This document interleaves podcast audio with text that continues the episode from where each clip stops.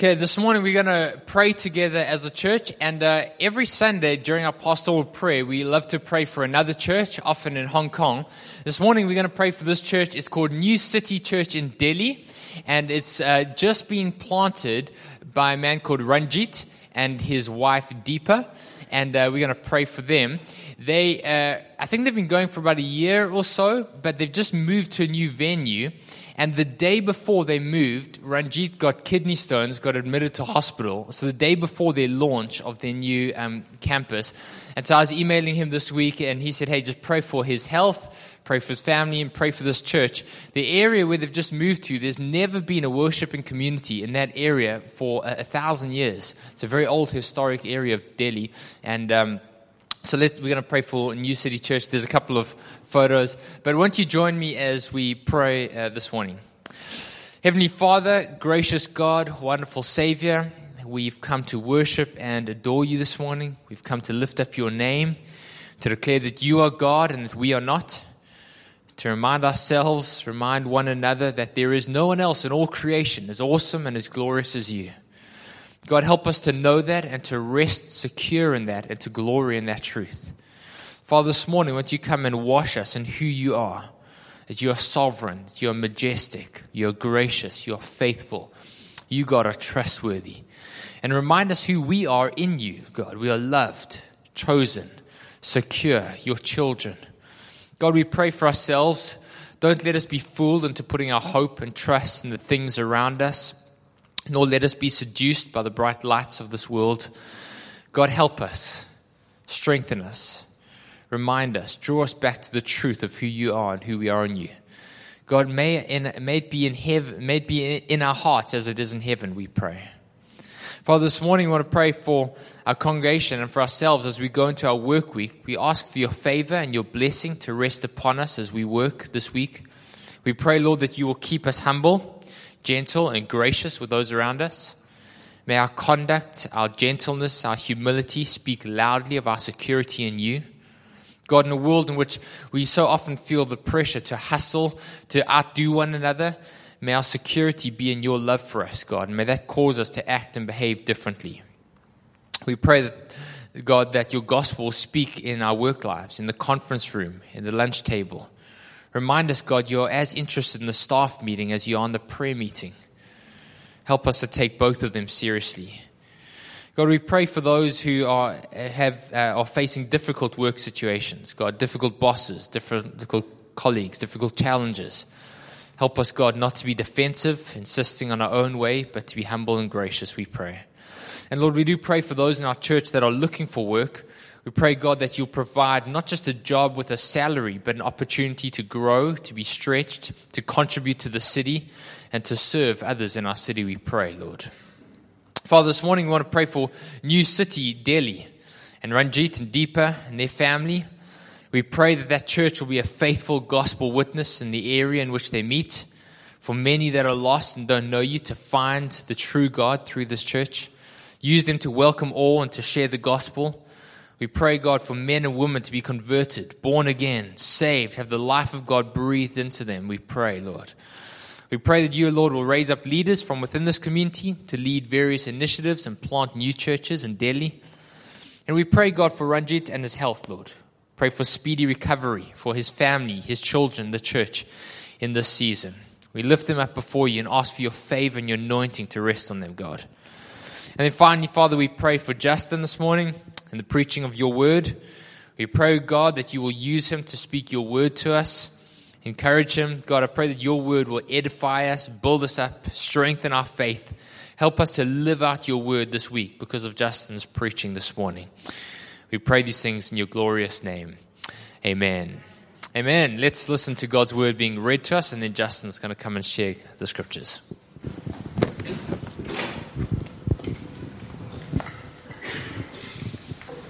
The scripture reading comes from Matthew chapter 5. Please follow along in your bulletins or on the screen. Do not think that I have come to abolish the law or the prophets. I have not come to abolish them, but to fulfill them. For truly, I say to you, until heaven and earth pass away, not an iota, not a dot will pass from the law until all is accomplished. Therefore, whoever relaxes one of the least of these commandments and teaches others to do the same will be called least in the kingdom of heaven. But whoever does them and teaches them will be called great in the kingdom of heaven. For I tell you, unless your righteousness exceeds that of the scribes and Pharisees, you will never enter the kingdom of heaven. You have heard that it was said to those of old, "You shall not murder, and whoever murders will be liable to judgment." But I say to you that everyone who is angry with his brother will be liable to judgment. Whoever insults his brother will be liable to the council, and whoever says, "You fool," will be liable to the hell of fire. So if you are offering your gift at the altar, and there remember that your brother has something against you, leave your gift there before the altar and go. First be reconciled to your brother, and then come and offer your gift.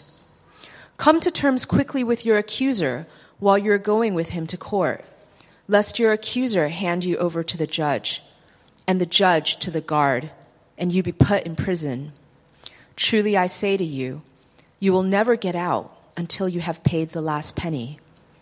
This is the word of God.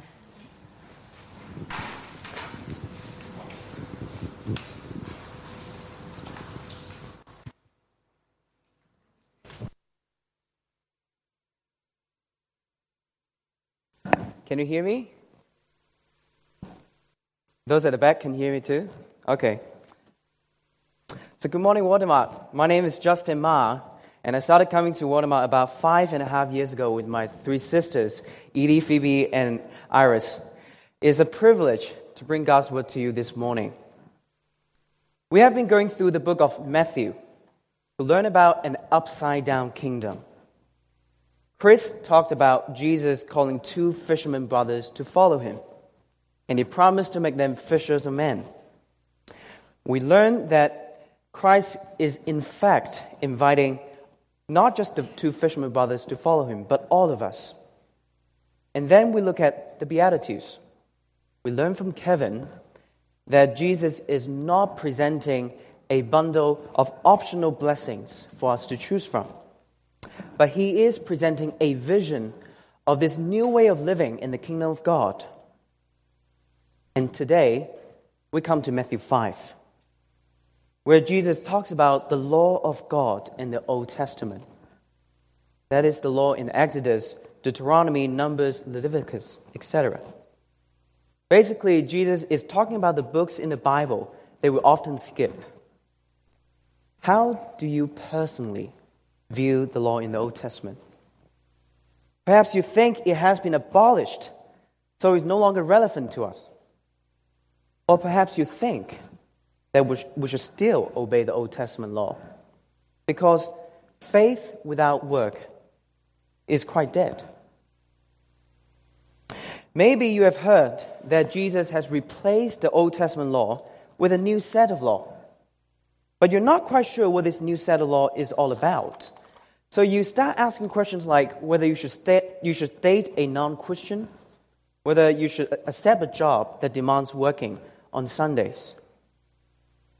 But I guess none of you is like King David, who says in the Psalms that he delights in the law and he meditates on the law day and night. Now, isn't it weird for King David to do that? But as I was preparing for today's sermon, it starts to make sense for me. I think today's passage actually gives us a refreshing perspective on how we should approach the law of God. And it's actually quite key to our Christian faith. And if you're not a believer, welcome to be with us. And I believe this passage would also fundamentally change your understanding about the law of God and also the Christian faith itself. In today's passage, I think Jesus talks about three things that the law prophesies about Jesus, that God demands from us the righteousness of Jesus, and living. And lastly, I'm going to talk about what it means to live in this loving worship of him. Coming to my first point about the law prophesying about Jesus. If you look at a bulletin in verse 17, Jesus says, "Do not think that I have come to abolish the law or the prophets. I have not come to abolish them, but to fulfill them."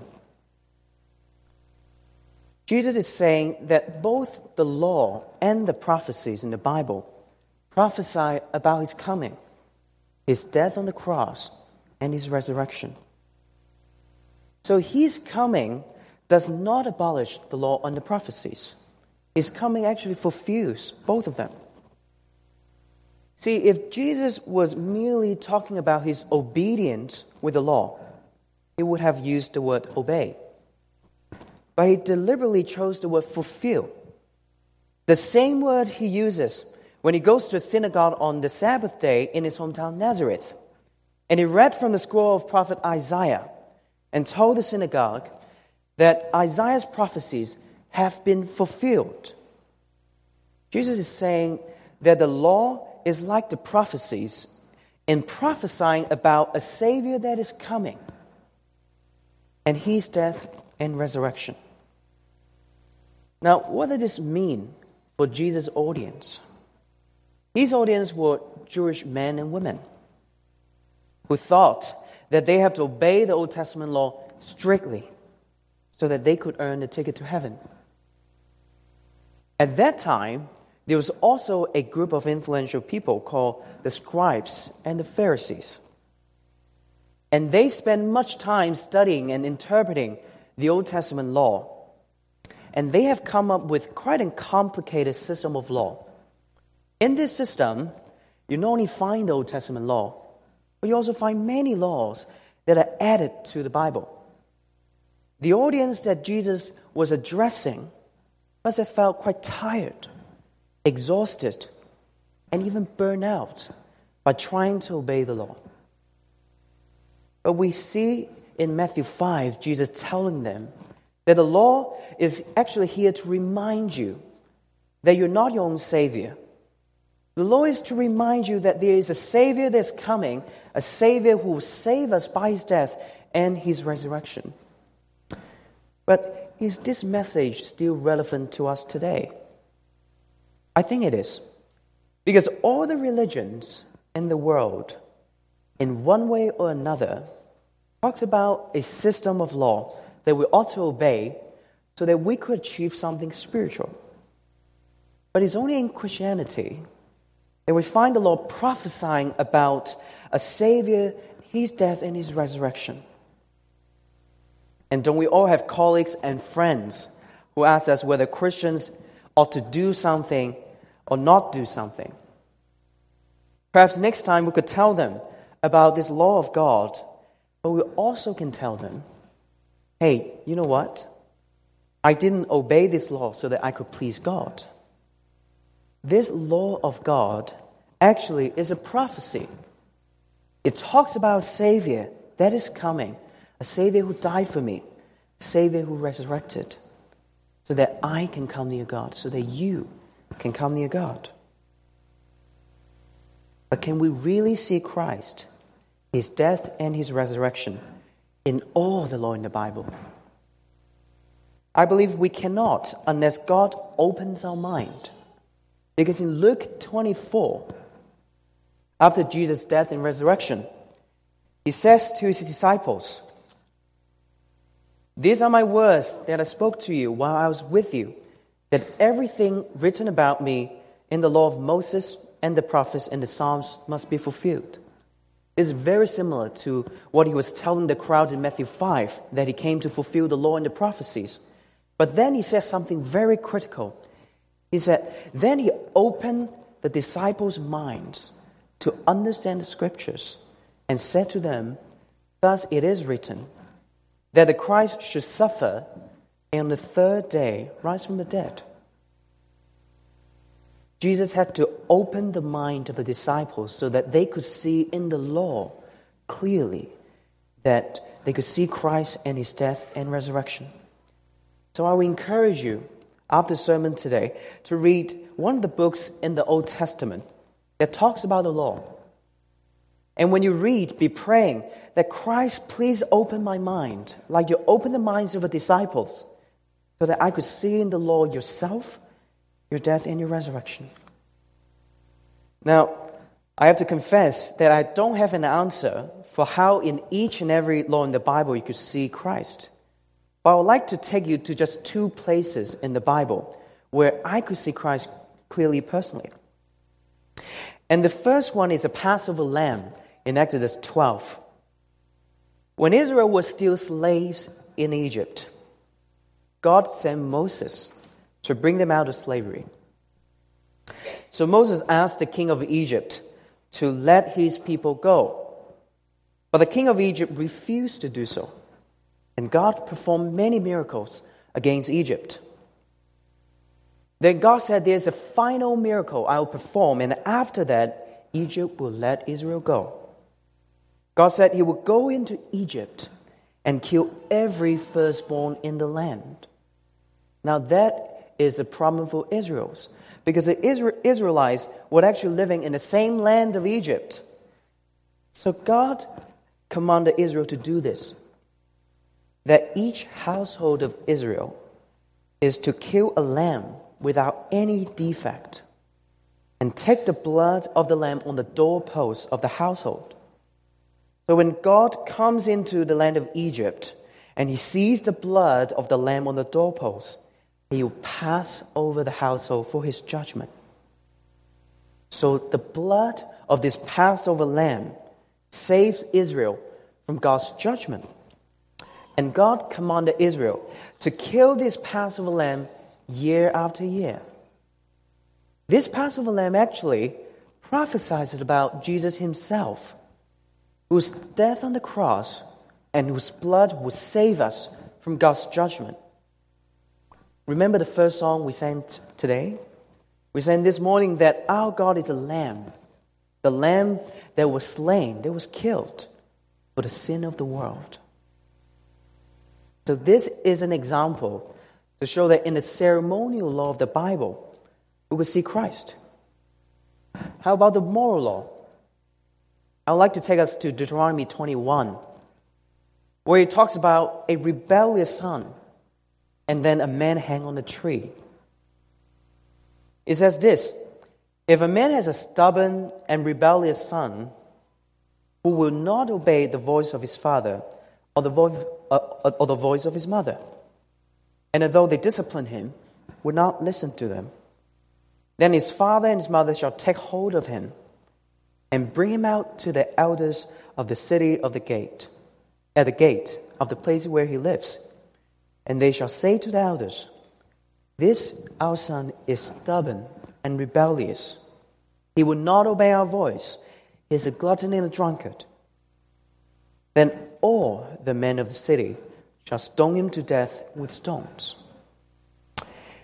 And then he says, if a man has committed a crime punishable by death, and he is then put to death, and you hang him on a tree, his body shall not remain all night on the tree, but you shall bury him on the same day.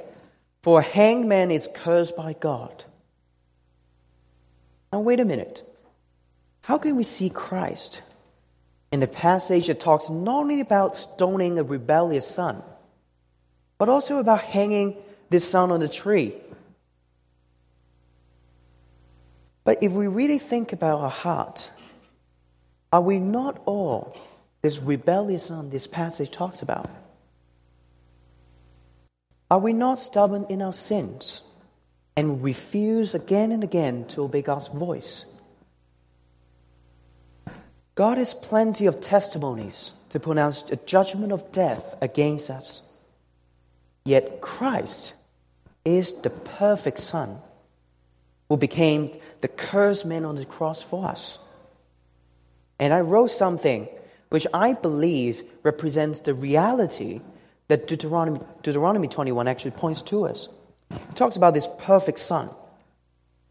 God has a perfect and righteous Son who obeys his voice. Although God did not discipline him, he obeys his voice. God gave this testimony about his son to Israel. This is my beloved son with whom I'm well pleased. The Son gave himself up willingly to the authority in Israel. And though no testimony was given to establish any wrong done by him, Jesus was crucified on the cross, becoming the cursed one, so that God's curse against us can be taken away. Isn't the Lord marvelous and wonderful? Does it now make sense to you why King David could delight and meditate on the law day and night? I now come to my second point about righteousness. In verse 20, Jesus says, "Unless your righteousness exceeds that of the scribes and the Pharisees, you will never enter the kingdom of God." As I said earlier, the scribes and the Pharisees came up with a complicated system of law that adds much to the Old Testament law. And they taught the Israelites that in order to be righteous, that is, in order to live in the right relationship with God, they ought to obey this complicated system of law. So the people at Jesus' time thought that the Pharisees and the scribes were the most righteous people in the land. No one can possibly be more righteous than them. But then Jesus shockingly demands from us a righteousness exceeding that of the scribes and the Pharisees.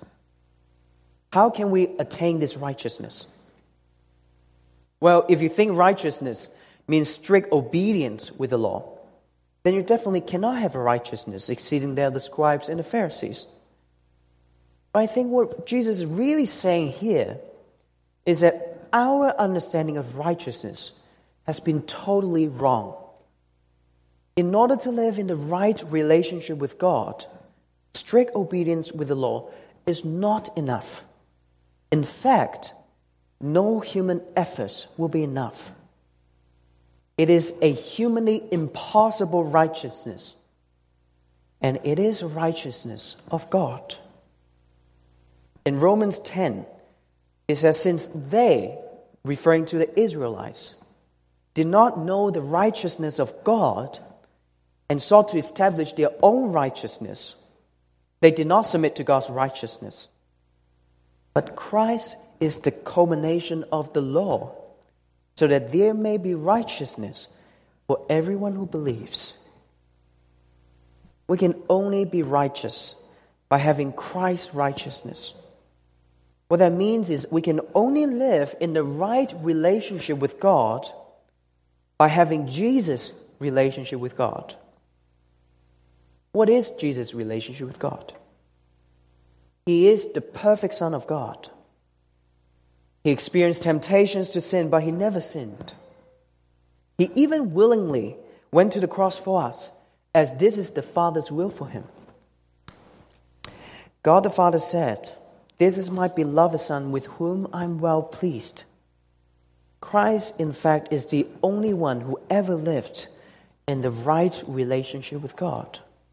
And Romans says that his righteousness is available to everyone who believes in him, available to you and me if we believe in Christ. Now, what does this mean for us practically? I think oftentimes we as Christians ask questions like the question I posed at the beginning of the sermon. Should I date a non-Christian? Should I take this job that demands work on Sundays? And I think oftentimes we ask these questions with the same motivation as the Pharisees and the scribes. That is, what shall I do in order to become righteous? What shall I do in order to come into this right relationship with God? And I think that really is the language of the law. But Christ says we cannot be righteous with our own efforts, and we need his righteousness that is available to us if we believe in him.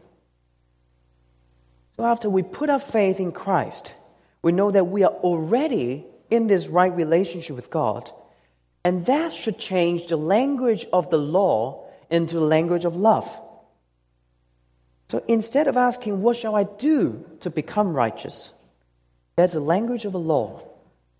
I think we are now able to ask, in light of Christ's love for me, His sacrifice on the cross for me, His righteousness given to me, how shall I live to love Him, to honor Him, to praise Him, to worship Him, to testify about Him? I think that is a language of love. And that brings me to my last point about living in loving worship of Jesus. Jesus in Matthew 5 gave a number of examples about what it means to live in loving worship of Him. And today I'll just focus on the first example He gave about anger. In verse 21, Jesus refers to the sixth commandment, that you shall not murder. Have you wondered why Jesus then suddenly talks about the issue of anger? Well, in Genesis 4, we see the first murder in the history of mankind. That is Cain's murder of his brother Abel. Cain murdered his brother Abel because the Bible tells us he was very angry. Christ says that the sixth commandment against murder actually points us towards the issue of anger. And that is no longer an issue on the outside that the Pharisees and the scribes care about, but an issue on the inside, an issue of the heart. Jesus is not talking about anger with what a person does, but He's talking about the anger with the person himself or herself.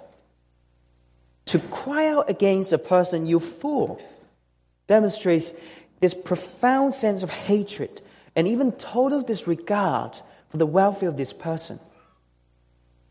It's like the looking down the person, as if that person is no longer made in the image of God and no longer fit for salvation in Christ. Have you had an outburst of anger against someone recently? Perhaps someone who has wronged you, and you lash out on that person. Or perhaps you're a less confrontational person, so you're on good terms with everybody, but deep down in your heart, you're quite angry and bitter against a lot of people. When you come to pray before God, do you think of those persons?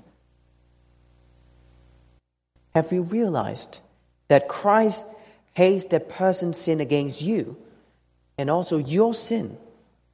But Christ loves you and the person so much that He went to the cross for both of you. Now, if you realize this,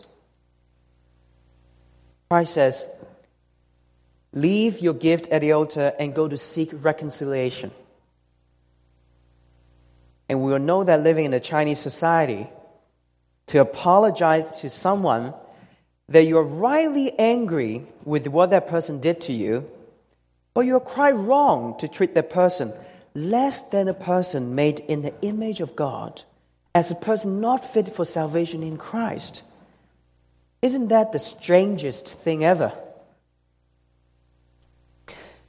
And don't we lose faith doing that? But for people at Jesus' time, to leave the altar while the act of sacrifice is still unfinished is also deeply improper. Christ knows there's a cost to such reconciliation in each and every culture. But He asks us this question: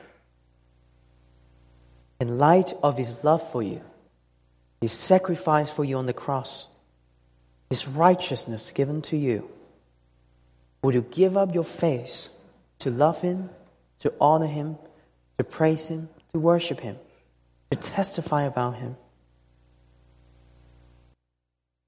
You may be sitting here and think, this is just too much for you. Do you feel powerless? Christ knows we're too weak on our own. So He actually not just gives us His own righteousness, He also gives us His Spirit to empower us. Last week, Kevin talks about this famous passage in Ezekiel 37, where God shows us we are all dry bones with no sign of life. But God promises that one day He will put His Spirit within us so that we are empowered to live, to worship Him. We're empowered to give out our face and seek reconciliation with those we have sinned against. Shall we now pray for the Spirit to empower us? Father God, please open our eyes so that we could see Christ in the law, so that we could be like King David, to delight in the law and to meditate on it day and night. How beautiful and marvelous is the law. Father God, we thank you for Christ's righteousness. We cannot fully understand why we could be counted righteous through someone's righteousness, through Christ's righteousness. It's such a profound mystery, and I pray that you help us understand it, and more importantly, help us believe in Christ's righteousness. And please help us, God, to abandon the language of the law. We no longer want to ask what we could do to please you to become righteous. We are righteous in Christ already, and now we are enabled to speak a language of love, to do everything we could think of to love you, to worship you, to honor you, to praise you, to testify about you. But one issue we all face is the issue of anger. Father God, we confess we cannot control our anger. We are angry towards people as if they're not people made in the image, as if they can no longer be saved. Holy Spirit, we're powerless and we're too weak to do anything about our anger issue. We hold on to our faith because we dare not lose it in the Chinese society. Holy Spirit, would you help us see the wonders, the glory and the beauty of Jesus, and help us willingly give up our faith to reconcile to people. Help us, Spirit, please help us. We pray this in your Son's holy and precious name.